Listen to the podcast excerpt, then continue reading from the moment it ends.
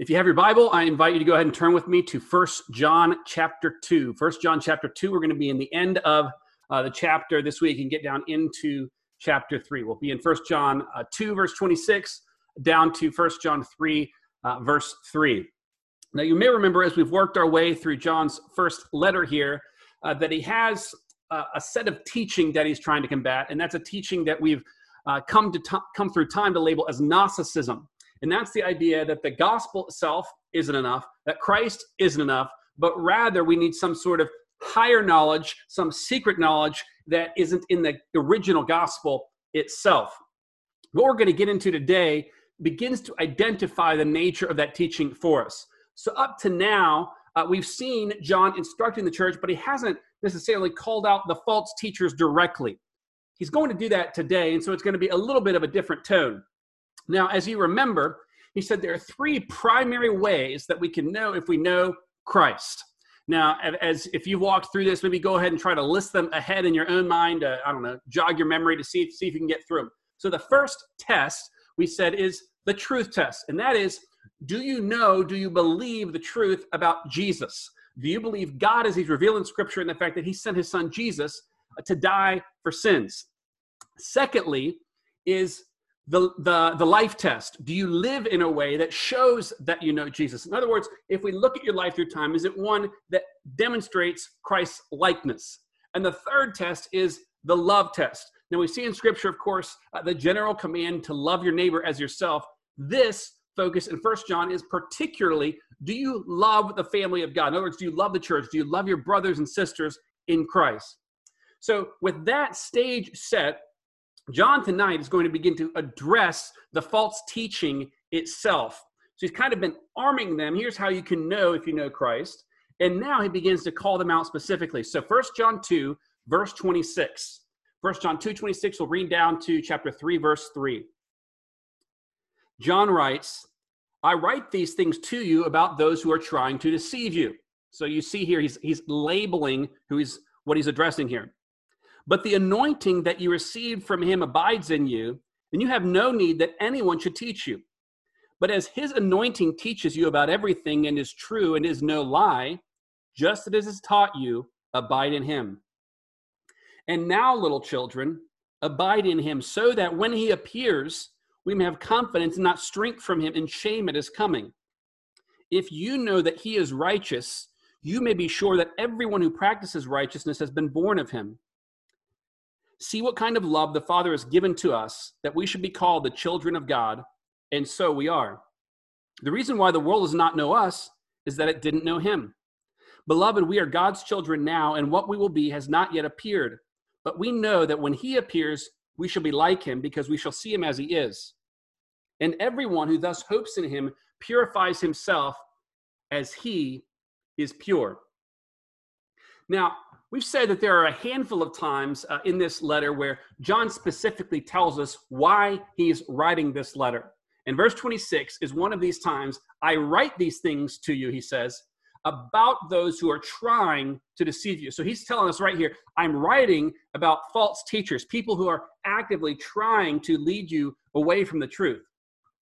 So this verse gives us uh, some information that we haven't seen before, namely, that this church, these believers that he's writing to, are being directly targeted by people who are trying to deceive them. Now, he doesn't specifically say what they're trying to deceive them with, but we know that based on what he's taught them. And so we know this false teaching attacks three areas namely, one, the identity of Christ in the gospel itself. So they've tried to say that Jesus, the Son of God, isn't the Savior or a sufficient Savior of himself. So we know that one area they've targeted is who Jesus is.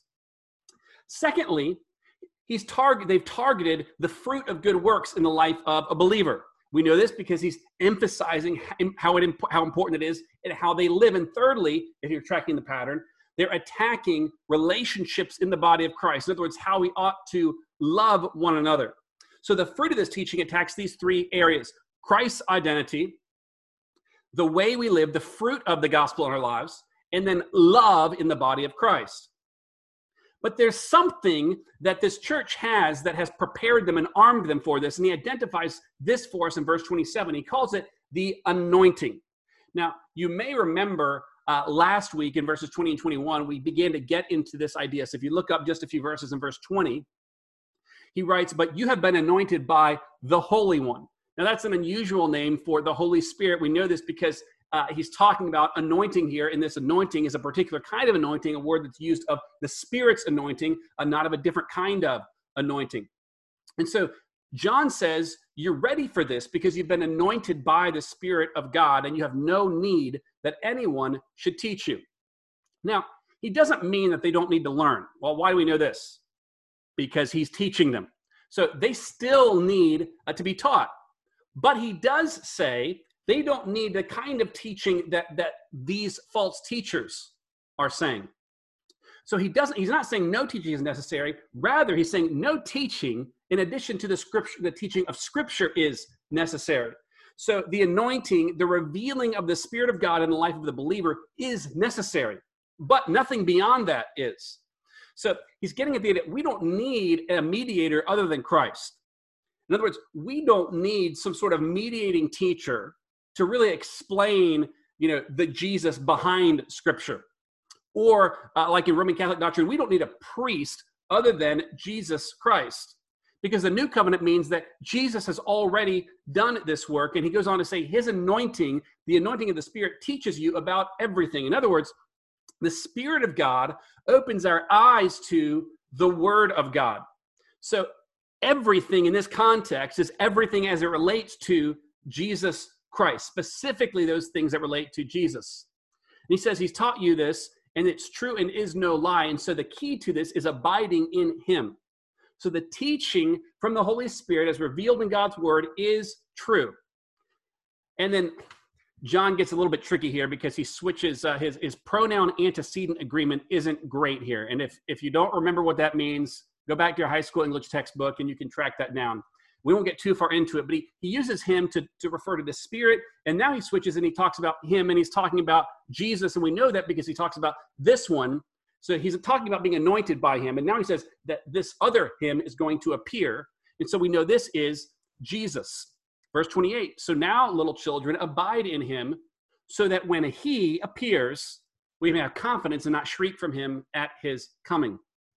So again, he's getting at the idea of abiding in Christ. We know this is a reference to Christ because he's talking about the moment Jesus appears. So, what does he say is the key to being ready to meet Jesus when he appears? To abide in him, to remain in him. It's, it's a call to keep walking with Christ, to persevere, to walk with Jesus. And then he tells us something about the character of Christ. If you know that he is righteous, you may be sure that if you practice righteousness, you're born of him.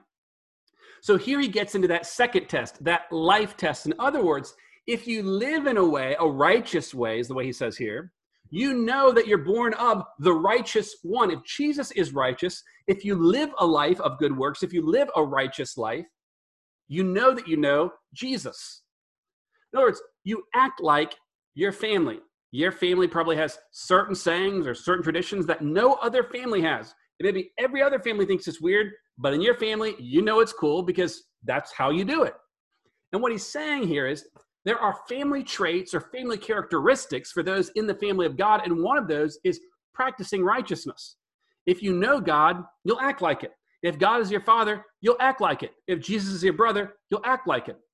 We act rightly, not because we're good, the Bible says we're not, that we're sinners, but because we are children of a righteous God. And if we're children of a righteous God, then his kids act righteously. We're clothed in the righteousness of Christ. So this brings us then to chapter or verse 1 of chapter 3. And it begins talking here about the kind of remarkable love that God gives his children. See what kind of love the Father has given to us. Now, he's talking here about a particular characteristic or quality of love. And what kind of love is it that he's talking about? It's family love. It's the love of having a family. It's like we're orphan sinners wandering, and then God brings us into his family. Well, how do we know that? It's because he explains it. God's love is that we should be called what? God's children, the children of God. And so we are. So when you talk about what kind of love, uh, this is a phrase that's often used to refer to someone from another country or a foreigner, what kind of person that is. And he's saying that God takes people who are foreigners and brings them into his family. God's love is so unusual, it changes everything about us. It changes our relationship with him. He's now our father, and it changes our relationship to one another. So you see here, he's talking about righteous living. That's the life test. Now he's talking about the love test, the love that we have from God, our Father. Now, how does family love change our relationship to God and to each other? It means that as much as people who have been loved by God ought to love everyone, it means that we have a special responsibility to love each other. In other words, if I'm walking, I don't know, through a park or the mall, and there are a bunch of kids running around, you expect that there are going to be three kids that I'm particularly responsible for. Why is that? Because they're my children. Now, of course, there's a sense in which hopefully as as just one as being people made in the image of god as good human beings we look out for one another uh, certainly we kind of watch out but there's a particular sense in which you recognize i'm responsible uh, to care for them, to, to look out for them, to put food on the table, to, to protect them from harm in a different way than I am from every child in the world. And so, what this means is that when we know God by faith in Christ, God looks out for us in a particular way. He cares for us in a particular way. There's a special kind of love, the same kind of love that He gives His own Son, He bestows, He gives to us. Now, there's a temptation in all of us, and that's a temptation to look for this love and acceptance in the wrong place. And he gets at that in the second half of verse one. He says, The reason why the world doesn't know us is that it didn't know him. What this tells us is we all long for love. We all long for acceptance, but we're tempted to find it in the wrong place.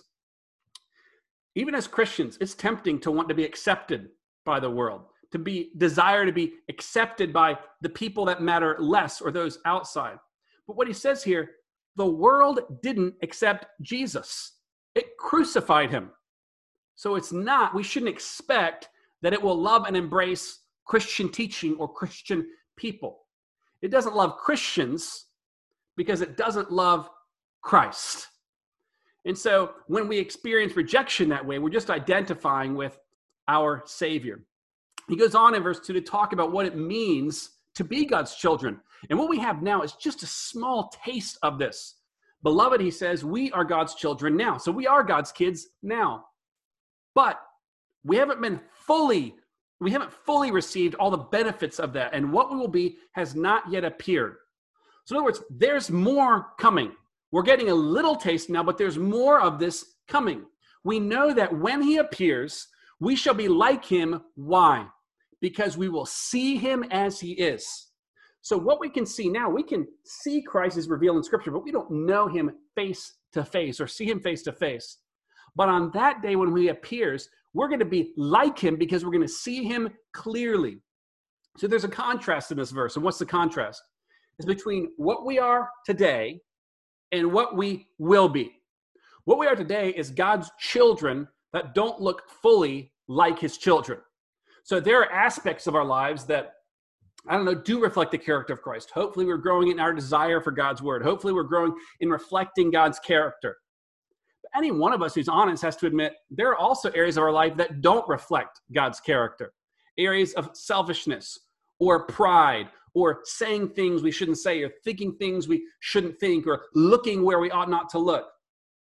So we've got what we are now, which is imperfect reflections of Christ. And there's what we're going to be, which is perfect or complete on that day.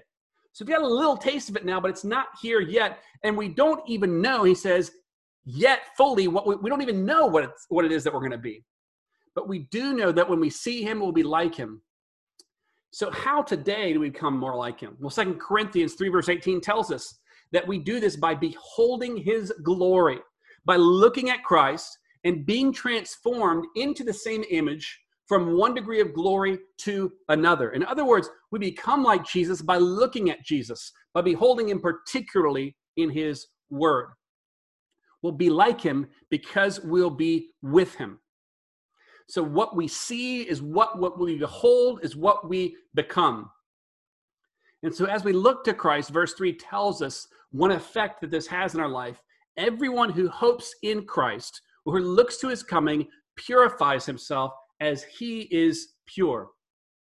So, what is it that motivates us to live pure and righteous lives today? It's the hope of seeing Jesus face to face and being like him. Uh, this idea of purity appears seven times in the New Testament, and it's to give us a picture of what Jesus is like in contrast to everything else. And that's what we're to be like as Christians. We're to give uh, the world around us a different picture of what life looks like, a different quality of love, a different uh, different expectation for loving, righteous, sacrificial living. He goes on to say in verse 5 that he appeared in order to take away sin. So, one of the effects of Jesus' presence in our lives is the removal of sin from us. So, what we've got here is this whole continuum. There are these false teachers saying Christ isn't enough. So, don't be deceived. How ultimately do we keep from being deceived by this false teaching? He says here it's by looking to Jesus, by looking to his return and longing for that day. And if we do that, we'll press forward in life. And we don't know yet what we're going to be, but we will be like him if we keep walking and looking to Christ. We become what we behold. And if we look to Christ, we become increasingly like our brother, Jesus Christ, who teaches us to reflect the character of God our Father. Well, hopefully, this has been an encouragement to you tonight. I know it is to me both to think about how God uh, teaches us to love one another, but also what a privilege it is to be called sons and daughters of God. What a gift that God our Father would make us his children.